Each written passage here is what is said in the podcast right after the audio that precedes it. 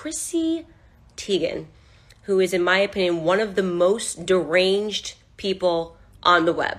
Okay, and I don't know why the media, because she's, you know, married to John Legend, has tried to make it seem like, oh my God, her mental derangement is funny, it's cute, it's like, oh, she's just saying what she wants to say. This person, like, she should have been canceled a very long time ago by canceling standards, right? The idea that she has sponsorships and is making money from these corporations that claim to be woke and to care about all of these different groups of people and to care about mental health and awareness, allowing her to be a spokesperson for any of their products is ridiculous, right? She has said disgusting things to me in the past, disgusting things to other black conservatives, has harassed Trump supporters for four years, and yet somehow claims that Trump in of himself is the person that she needs to fight. So let's just get to the story and make sure.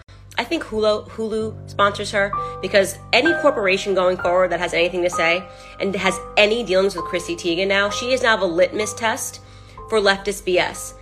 Yeah, you trying to be important This in this about you, situation, Portia. This is and you're not important, Let's not. honey. Let's not. A story broke today that Chrissy Teigen told a 16 year old to commit suicide. Stop saying it. Then 16 year old. You might remember that girl, Courtney Stodden, a long time ago, married a 51 year old. It was a very big story. She was 16 years old.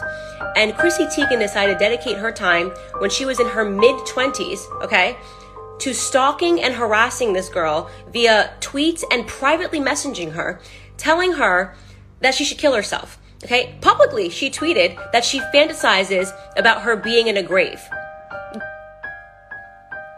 Tweets are there. You can you can look it up. Like literally, the Daily Mail is covering this. Daily Beast is covering this. She told a 16 year old to commit suicide.